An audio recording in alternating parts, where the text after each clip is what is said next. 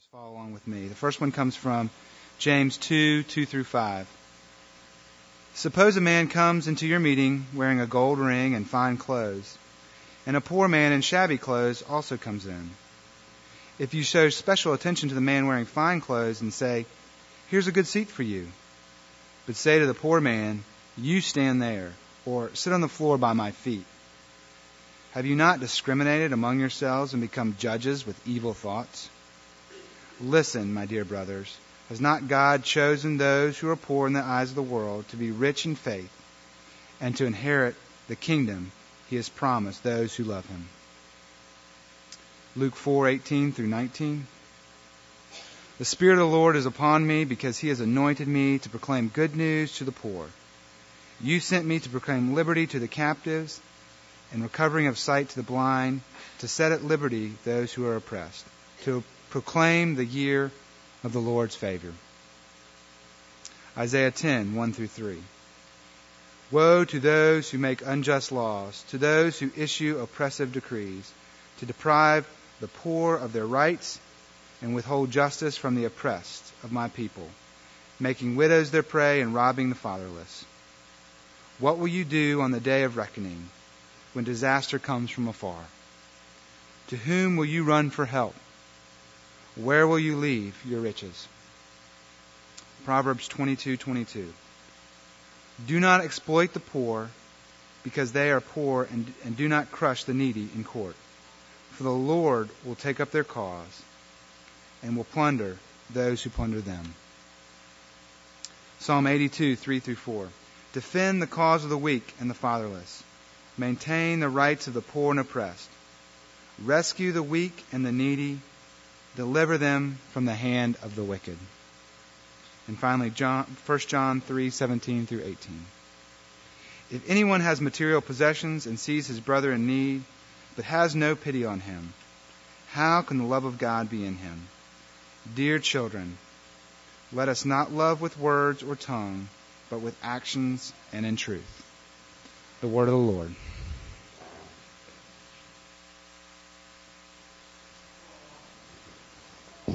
I'm going to um, take a little bit of pastoral privilege before I start the sermon, so this doesn't count on my how long the sermon is, just in case you're wondering. That's why we get them to read too, so that even to get a little more time. Um, uh, i was uh, fortunate enough, along with about 30 other people, to uh, go down uh, to Pastor Howard and Terrence's um, mom's funeral, and um, I, I, just want to say uh, that first I was proud of of our congregation having 30 odd people, some down there. That's not including the Brown family. Um, and uh, you missed you missed something special if you didn't go. I hear it's on uh, DVD. I heard it was recorded, so uh, maybe we can get it from them. Uh, it was. Um, we talked last week about uh, grieving and hope, and they were just spot on with grieving and hope. It was uh, grievous, it was sad, and it was hopeful, deep down body hopeful uh, at times. Uh, it was just a joy to be a part of. Um, and anybody ask any of the 30 people who went, and uh, we were formed well. Um, you need to be especially proud of Joel, who spoke on behalf of his family. Joel, many of you probably don't know because he was an intern with us in our first year. Um, and Terrence, who sang "It Is Well with My Soul," like "It Is Well with My Soul" has never been sung. Um, uh, it was incredible. And then Pastor Howard, uh, it was just a privilege to know him. Preaching uh, the eulogy, both as son and pastor, uh, it was, it was, it was amazing. It was amazing. It was tender, beautiful, hard, and and glorious. So um, uh, we are heading on into our sermon series about God's mission, um, talking about the poor today and God's mission for the poor. But I don't want us to lose sight that our uh, our family, our pastor and our worship director and the Brown family is still aching. Coming back today or tomorrow, and I really want to encourage you again, since there were that many people, not even that many people here, but uh, but as as usual, but even when we did the announcements, it was less. But please, from two, is it 2:30 to 4:30? What is it? Somebody? 2:30 to 4:30. Please come and, and help uh, uh, uh, take care of the business in the house if you can, and, and we're gonna do some cleanup. Monique, where are you? There you go. Monique's there. She's kind of in charge of the house and stuff. Not in charge. Well, she just, yeah, you are now. Uh, and uh, so just to look after her, and, and she'll give us directions uh, on how to how to take care of, uh, of them, getting food. Remember, both to Howard and Terrence, uh, as families. So uh, we want to fill up those freezers. We won't actually have to buy a freezer because we have so much. So um, anyway, our sermon series today is on the is, is continuing in the mission of God. And when you think about the poor and church stuff and and you think about what what's going on there, you you know the the things come in your head, stuff like um, oh you know there's that guy sitting on the street corner and he's got his sign with promises to bless you if you give him money, that God would bless you if you give him money. Or you have other thoughts in Christianity and the mission and stuff, and you hear about money and uh, um, uh, about um, about poverty and stuff, and you hear things on TV like God want Jesus wants you to be rich. That uh, if you would just give your faith, or give a faith gift, uh, God will bless it tenfold, and you can be rich too, and be a Christian rock star like all the rest of us that are here on TV. You hear sometimes the opposite of that, where you hear in Christian circles, what no, what God wants you to do, what Jesus wants you is poor. He wants you brokered in the Ten Commandments. He wants you uh, uh, not knowing where your next meal comes from, uh, so that you can be like Saint Francis and have real faith. Uh, and uh, and it would be better if you could just deny all things. You hear that sometimes in certain circles. Um, then you have the real realities of our own city, who uh, is even though more immune than uh, than most, is still dealing with the with the, the devastation of, of uh, these these predatory loans that have been given to people with 120% of their value, and now uh, one missed paycheck due to illness or what have you, or a downsizing, and they lose their homes and are looking for uh, shelter in one of the 19 beds, I think, if uh, so if, if I'm right, 19 rooms that are for families for homeless in our town. 19. That's it. Uh, there's lots more for non-families, for individuals, but I think for families it's just 19. Or you realize that there are actually 5,000 homeless people in Charlotte.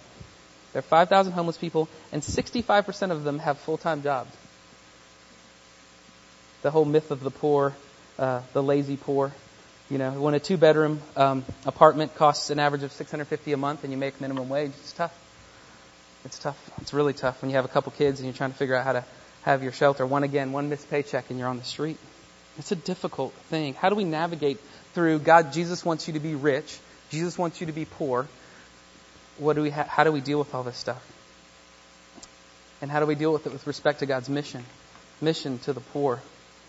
How do these things relate? We know that it's a part. We got a sense, and just as just if you hang around Christians long enough, or hang around the church long enough, or you know think about things like Mother Teresa, you get some sense that the poor and Jesus and and God and stuff and Holy Spirit and stuff they all go together somehow.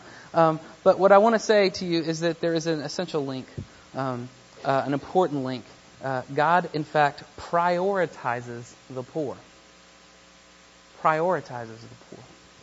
Now, I want to be careful. I want to say that he doesn't only prioritize the poor. I want to be careful and say a couple other things about it. But I think we need to have to do what we have to do is explore this question of this priority for a while, and then ask the question uh, both why and how. So priority for the poor. There's a lot of confusing things in, in the Bible, and a lot of confusing things in the um, in theology and things like that. There are things like the Trinity which is pretty tough to explain. We read from the Creed from the Salvation Army today, and you had the two persons, you had three persons in one Godhead, the Father, Son, and the Spirit. You had uh, uh, the, the, fully God, fully human. You have the, the kind of uh, two natures of Jesus. That's kind of tough to get your mind around. How sin is atoned for through blood sacrifice his Christ. Those are tough things. But one thing that's not difficult to do scripturally is establish that God has priority for the poor. Now, you may not have heard it a lot, depending on your tradition. You may have heard it all the dadgum time, if it was a part of another tradition. But, um, but it's not hard to establish at all. Jesus' very first sermon. Okay, so this is the inaugural address. This is January 20, 1, 20, something like that, when you take office. He's coming in, he's starting his rabbinic ministry, he's starting to teach, he's coming out and uh, doing his thing, and he goes up to the synagogue. He opens a scroll of Isaiah. He stood before the people and he reads this. The Spirit of the Lord is upon me because He has anointed me to proclaim good news to the poor. He sent me, or you sent me, now referencing God, to proclaim liberty to the captives and recovery of sight to the blind, to set at liberty those who are oppressed, to proclaim the year of the Lord's favor. Roll up scroll, sit down. That's what he did. That's the first sermon. That's his first shot at it. And that's what he proclaims. The Lord's favor Now, there's a priority to the poor in that. The very first thing is good news to the poor. You, hit, you hear that? I mean, that's, I'm not making that up, am I? That, that's there, right? Now, it's not an exclusive priority. We need to be careful. There's no partiality in God. Uh, sometimes we kind of say, well, it's not like that poor people are somehow better, like the moral poor or the worthy poor. You got to love that that uh, uh, that kind of take on things. Um, it's not exclusively to the poor, but there is a priority, and we need to be careful about priority because when we're humanly speaking, when we say priority, what do we mean? We mean the stuff we do that we know we got to get done because the other stuff on the list ain't gonna get done, right? Well, when you're talking about God who gets to do whatever the heck He wants to and does it well, you don't have uh, you, you, don't have, he doesn't have anything like, you know, like hanging down on the list that he hasn't able to accomplish. It's just a priority. All things get accomplished. And those all things include the redemption of the entire cosmos, right? Every square inch of the earth is called his. Every tongue tribe and nation, from every tongue, tribe and nation, people will come forth who are, who are his own. He is, um, he is mending the world as far as the curse is found. But yet, there's still this priority for the poor. Not exclusive, not a blind priority too. There's actually scriptures that say, hey, don't, don't join the bleeding heart bandwagon. There's a scripture in Exodus that's really great. It says, hey, look, um, do not follow the crowd in doing wrong. When you give testimony in a lawsuit, do not pervert justice by siding with the crowd, and do not show favoritism to a poor man in a lawsuit, like just because he's poor. So it's not, it's not exclusive or blind priority, but it is priority nonetheless. And the other thing it's not is it's not a patronizing priority, which is my favorite of all. It's a very dignifying priority. It says that somewhere deep down in in a human being, in all human beings, there's this sense uh, and desire to provide for your family, to provide. Yes, even in the, the Garden of Eden, there's this sense where work uh, matters and, and, and, and tilling the soil is an important part of who we are as human beings.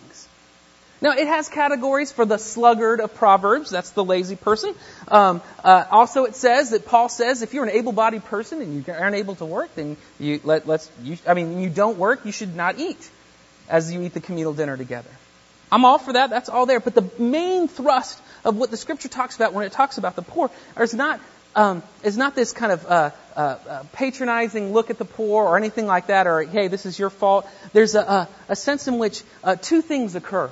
One is that there's tragedy that exists, there's drought, there's something that's happened, natural disaster of some sort. Things just aren't working. The economy collapses, if you will. Or oppression. That people actually take advantage of other people.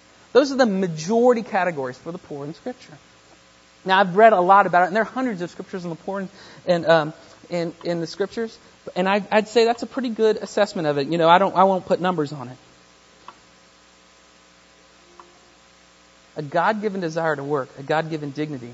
And I think sometimes when we have these talks, we're always looking for the worthy poor or the, the, the whatever it is. But there seems to be a sense in which poverty in the scriptures is much more about justice than it is about mercy. It's much more about how we treat each other rightly. Now, think about how God does this, not just uh, in the things He says, but also how He acts. Okay, it's 2000 BC, BCE for you academics. It's 2000 BC you get to, you're trying to declare and show to all of humanity your love and care for, your, for the people. You've got several really good empires to choose from. First choice, Egypt. Kick and tail and take a name. The true empire of the day. Second choice, maybe first choice, it's debatable at this point, 2000 BC. China. Middle of the Bronze Age. Killing it. They got it going on. The Nubians are doing really well until they started fighting the Egyptians. So that would have been a good choice, you know, kind of a little bit of an underdog, but you know, still in the running. If you have waited a few hundred years, you could go with the Mayans. That's, they're pretty clever folk, right? That would have been a great idea. Maybe a few hundred years after that, maybe a thousand years after that, kind of gone the Incas. Something's happening in 2000 BC with the with the um, the Celts uh, or the uh, excuse me the um, uh, Anglos and the Saxons because that's when Stonehenge is happening. So they're kind of cool, you know. No, who do you choose? You choose Israel. At that point, isn't even a country. And when it becomes a country, becomes an enslaved people. That's who you choose. Brilliant. Right? I'm sure that's the number one activity when your PR and marketing is get the word out by getting the losers and saying, hey, I'm with them. That's what Jesus does. 400 years of slavery? Okay, I'm with them. A kingless slave people. I'm with them. That's what he does. He prioritizes the poor even in redemptive history. You don't get much more poor or impoverished than 400 years of slavery, right? Listen to what James says. Religion that is pure and undefiled before God is this to visit orphans and widows and their affliction, and to keep oneself unstained from the world. And sometimes I think we go into the unstained from the world part, we're like, don't watch bad movies. And there's a sense in which we shouldn't watch bad movies. But unstained from the world is also this whole idea that um, that you can do whatever you want, you can oppress whoever you want. The world does do a lot of oppressing if we haven't been around anything at all. But you can be unstained by you can be stained by the world by this valuing of of, of monetary things, of mammon, of of stuff more than people. There's a sense in which this is a priority and a deep and central priority to the mission of God. Defend the cause of the weak Adam read. Maintain the rights of the poor and the oppressed. Rescue the weak and the needy. needy. Deliver them from the hand of the wicked. And Pastor John in first, his first epistle says to his congregation, if anyone has material possessions and sees his brother in needs but has no pity on him, how can the love of God be in them? Dear children, that's not love, love with words and tongue, but with actions and in truth. It's so good because the Bible, the Bible is such a realistic book and it knows that we're going to overvalue and undervalue. That's that whole thing in James that we had talked about, that was read earlier about, oh, so the, the dude who's pimped out is coming in. The guy who's got great clothes is coming in and the guy who doesn't have barely anything on his back comes in. And you come, and they come in, how do you treat either one? Which way do you treat it? I mean, this is not that different than what it is. Now, it may not be, uh, depending on our cultural context or where we are, it may not be exactly, uh, you know, gold everywhere. It may be something more subdued. It may be the car you drive up in, or the car that you don't drive up in, but a car that's just right at the edge of whether it's cool or not to drive that car, though it's of high value, even though you didn't pay a whole lot for it, but you could sell it for a whole lot. Or maybe it's like an old BMW, so that it can't do it. You, you, you know, it's still really in, in shape and good and cool, and you know, you know, kind of the shabby chic kind of thing, right? We are very careful about how we claim our statuses, right? No offense to the, I'm sorry, I didn't mean that towards you. He loves BMWs. That's fine. You're allowed to love BMWs. Um, but it's this kind of status pursuing, and you know, you, how you treat people when they come in, just when they come in, how they look, what their clothes look like. Is it pressed or is it properly unpressed? Is their hair done right or properly disheveled? You know, you know how it is. This is how we treat people. They're marks, marks of how we're going to treat people, how we're going to deal with these things. It says we discriminate among ourselves and, and become judges with evil thoughts. We become judges with evil thoughts. Listen, my dear brothers, has not God chosen those who are poor in the eyes of the world to be rich in faith and to inherit the kingdom he promised those who love him? We'll talk about that in a little bit. So what it is, is that there's a priority. It's not a neutrality with respect to the impoverished. There's a priority.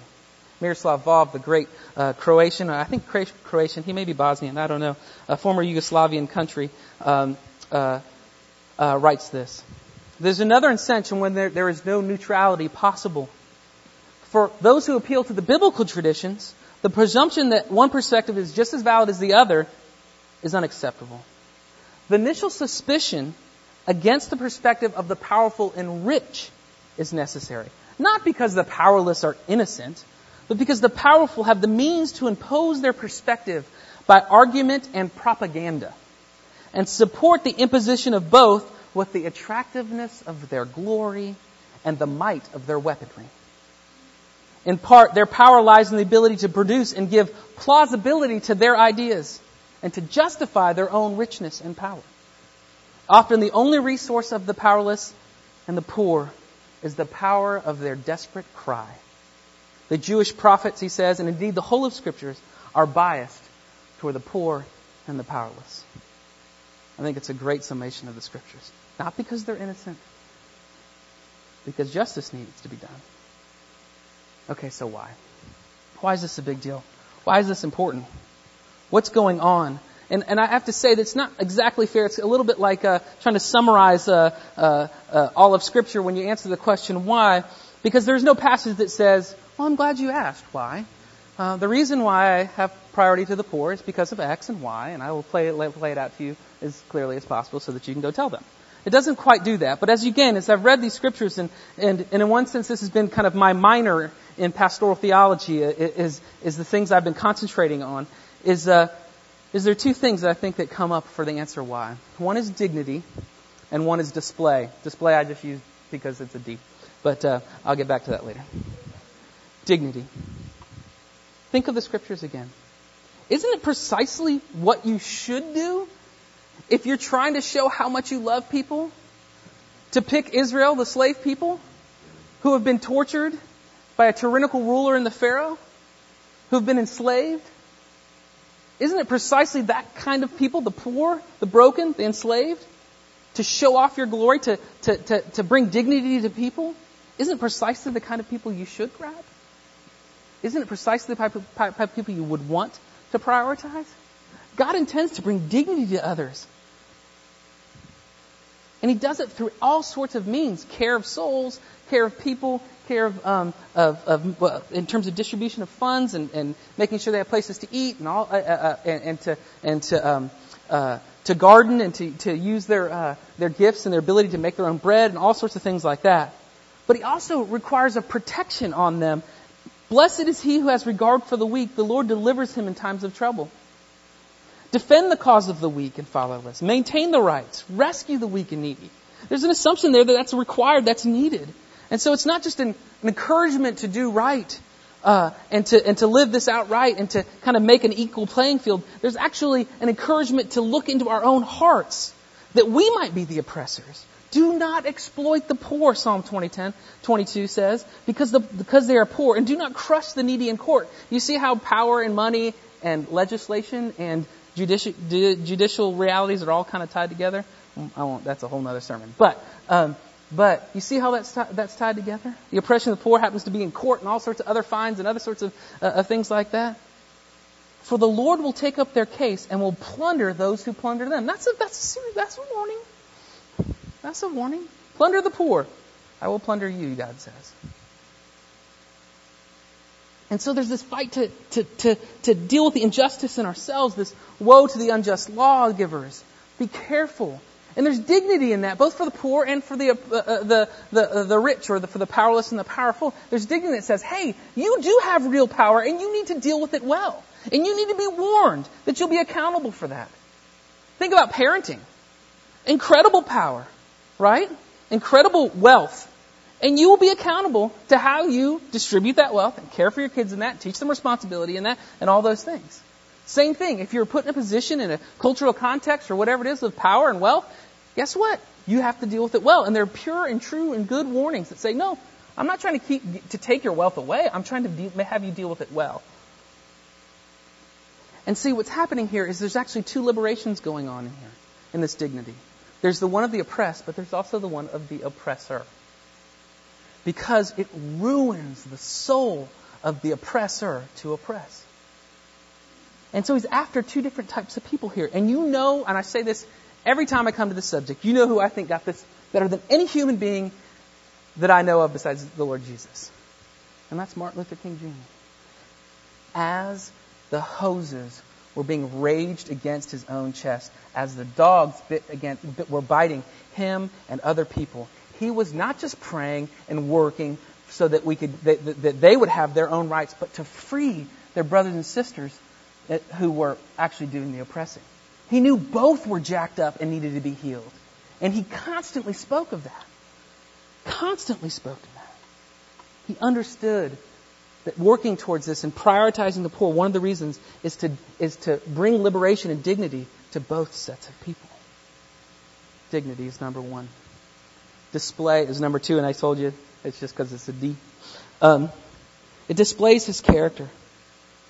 Like a brilliant uh, suspense story, he gets the underdog. Pastor Howard loves to say, God always uses Rudy. Right? It's always Rudy. It's always the bad news bears. I'm sorry to say this, but he wouldn't have swum with Michael Phelps. He would be on the Jamaican bobsled team. Cherie, sorry. Number love for you. He would be on the Jamaican bobsled team and lead them to victory. no Patriots, no dream, t- no dream team. He's the American hockey team in the 80s that should have had no place in dealing with the Russians, the dominant Russians. What he does is he displays his power and love by usurping, by undoing all this kind of uh, tragic projection, all this tr- tragic trajectory, and he uh, and he and he heals the people and brings them to himself, disciplines them and loves them, and cares for them. They're not perfect. Israel's not good.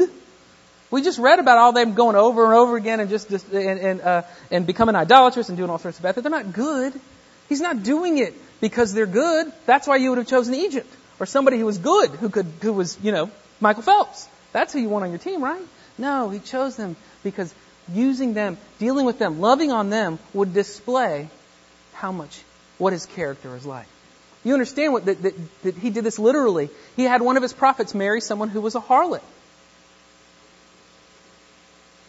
He had her marry a, he had him marry a prostitute so that that would be displayed in their relationship what the relationship between God and his people was. And display the glory of this loving kindness that God has for his people. But remember, it's not just that he wants to display his character as if he needs to show off his, uh, you know, trophies.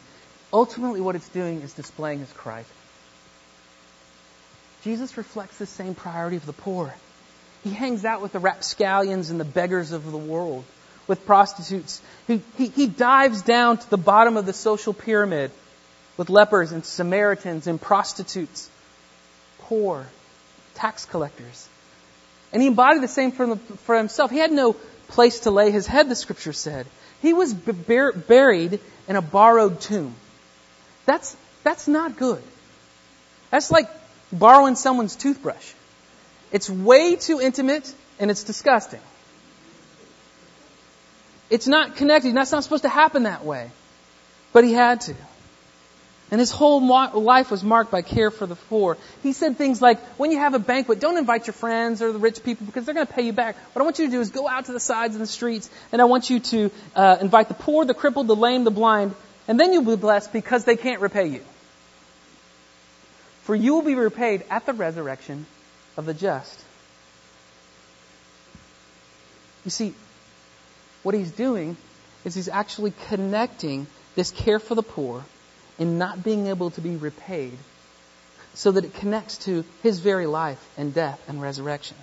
What he's talking about is, I want you to enable, uh, embody and live a life that displays free grace. And that's what I give to you. It is free grace, a grace that cannot be repaid, a love and mercy, a people who are freed not because they're good, not because they're noble, not because they're worthy, but because they're loved and adored by the Father Himself.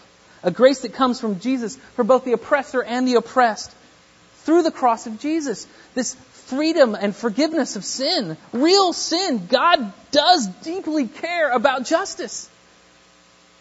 He will plunder those who plunder the poor unless as oppressors, they repent and come to him and are freed by him and say, Please have mercy on me. And he says, Yes, I will have mercy on who I have mercy on, and I will give you and restore you into the right place with your possessions and with others.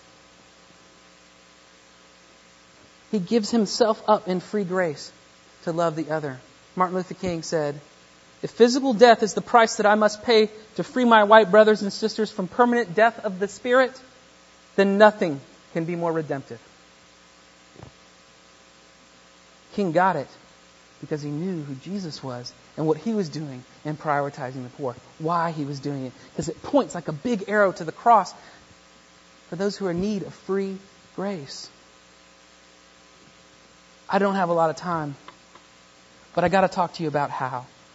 Because frankly, the why is important. It points us straight to Jesus, but I believe that we are in um, especially in, in, in, my own tradition of kind of do-gooder Christianity, a little bit, my heart bleeds a little bit. Uh, um, we are in, we're in a terrible spot because we have all these good intentions and we forget manner. We forget the how. We forget the dignity that's being brought, that needs to be brought. We have uh, approaches that are actually damaging to people in poverty. And we have, uh, we have ways of thinking and doing things that, uh, that are, are just they just don't, they betray uh, what we intend in terms of being a, a, loving neighbor and a helping, a helping neighbor. they betray uh, that by, by putting us on pedestals and things like that. And I, as I've thought through it, I've kind of coalesced a few of them in, in, my, in my head, and I think we, we approach uh, issues of mercy and justice in, in about three ways that I think are kind of jacked up. The first one, as I'd call the ATM approach, which is uh, a little bit like the uh, health and wealth gospel. If you if you give some mercy and justice and love and kindness in, I'm gonna get some mercy and justice and kindness out. And so God's kind of obligated to me. It's kind of the ATM. You put the right numbers in, and then I get my money right? Sometimes it's literal money. Sometimes it's, I'm going to do this, you know, for the more sophisticated who don't think money is going to be the one thing to get it. If I do this thing, I better be rewarded with good feelings of self-importance. Right? You know when you're this, when you're getting frustrated. You're like, it's not working. They're not, they're not, I'm not feeling good about myself here. They're not doing right. They're not middle class. You know that's a problem, right? That's a problem. Uh, uh, you know, you're not, uh, you're, you're, they're, they're not performing to the way, the way you want to do it. Because see, it's not about them, really. It's about you and how you feel good about yourself. There's the kind of self-serving, uh, maybe you call it the resume approach, which is if I can just, you know, it's kind of the college approach where you got to do all, you're trying to get into college, so you have to have like 57 different um, uh, activities that you're a part of, and you have to be the secretary or vice president of each, right? And so what you do is you go be the mercy, mercy and justice guru. And you go out and you're doing all sorts of stuff. And you, um, and, and you, you're very humble about it, of course, but somehow everybody knows that you're doing it. And you know you're in that, uh, that, uh, that resume building approach when you're, when you don't have any secrets about, about it. When somebody somewhere important knows. But I think the most deadly of them all is, a, is some type of combination of, uh, of Messiah complex and uh, hand down. The scriptures are actually very clear about this, that it's not a hand down. We'll get to that in a second. But I want to I want to say that this hand down approach, this reaching down to help somebody poor and needy, is as dehumanizing. And sometimes it's in the very institutions that we create. It's dehumanizing. It's, it's cruel because you're in a position of power. It's unchristian because it doesn't give somebody the dignity that they're called to.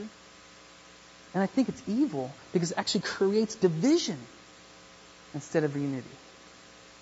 It puts you above somebody else, literally, in power, them in need of your kind hand. You would become the Messiah. You become the person who has white man's burden or middle class black man's burden, doesn't matter what it is. You, you got to give back to your community now, whatever it is. And I think it becomes a real problem because the scripture teaches us two things that we've got to get straight. One is there isn't just a priority of the poor, there's a privilege of the poor. And I do not mean that in some kind of goofy sociological approach. But Jesus actually says, or James does, uh, the Spirit through James, says that the poor are, have found favor with God and that they've been made rich in faith. In the economy of Jesus, that's here. In the economy of Jesus, it's difficult as a rich man to enter the kingdom of God. That's not a joke. The camel in the eye of the needle, you, have heard this before, maybe one time that you know that, that there's this place in Israel where the, the they're called the eye of the needle, where it's really hard to get the camel in, and the, you have to take the stuff off the back of the camel to get it through. Y'all heard this? That's a lie. That doesn't exist. There's no place in Israel. It's intentionally hyperbolic. That doesn't exist. It's really, really hard. Now it goes on to say that what's impossible for man is uh, is, is possible for God. So there's a way. Again, He is the redeemer of the oppressed and the oppressor. But what we're do what we're what we're saying here is that um, is that there's a privileged place. There's a place to be esteemed and honored. And if you do the, the, the demographics of Charlotte, North Carolina, it proves true. If you did a demographic study on religious uh, involvement and per capita income, and you put it on top of each other, it's inverse. The more money, the less religious involvement. It's almost exactly inverse. It's absolutely stunning. So here's the third point, or the last point. Not only are we supposed to esteem the poor, what all this leads us to is that we are the poor.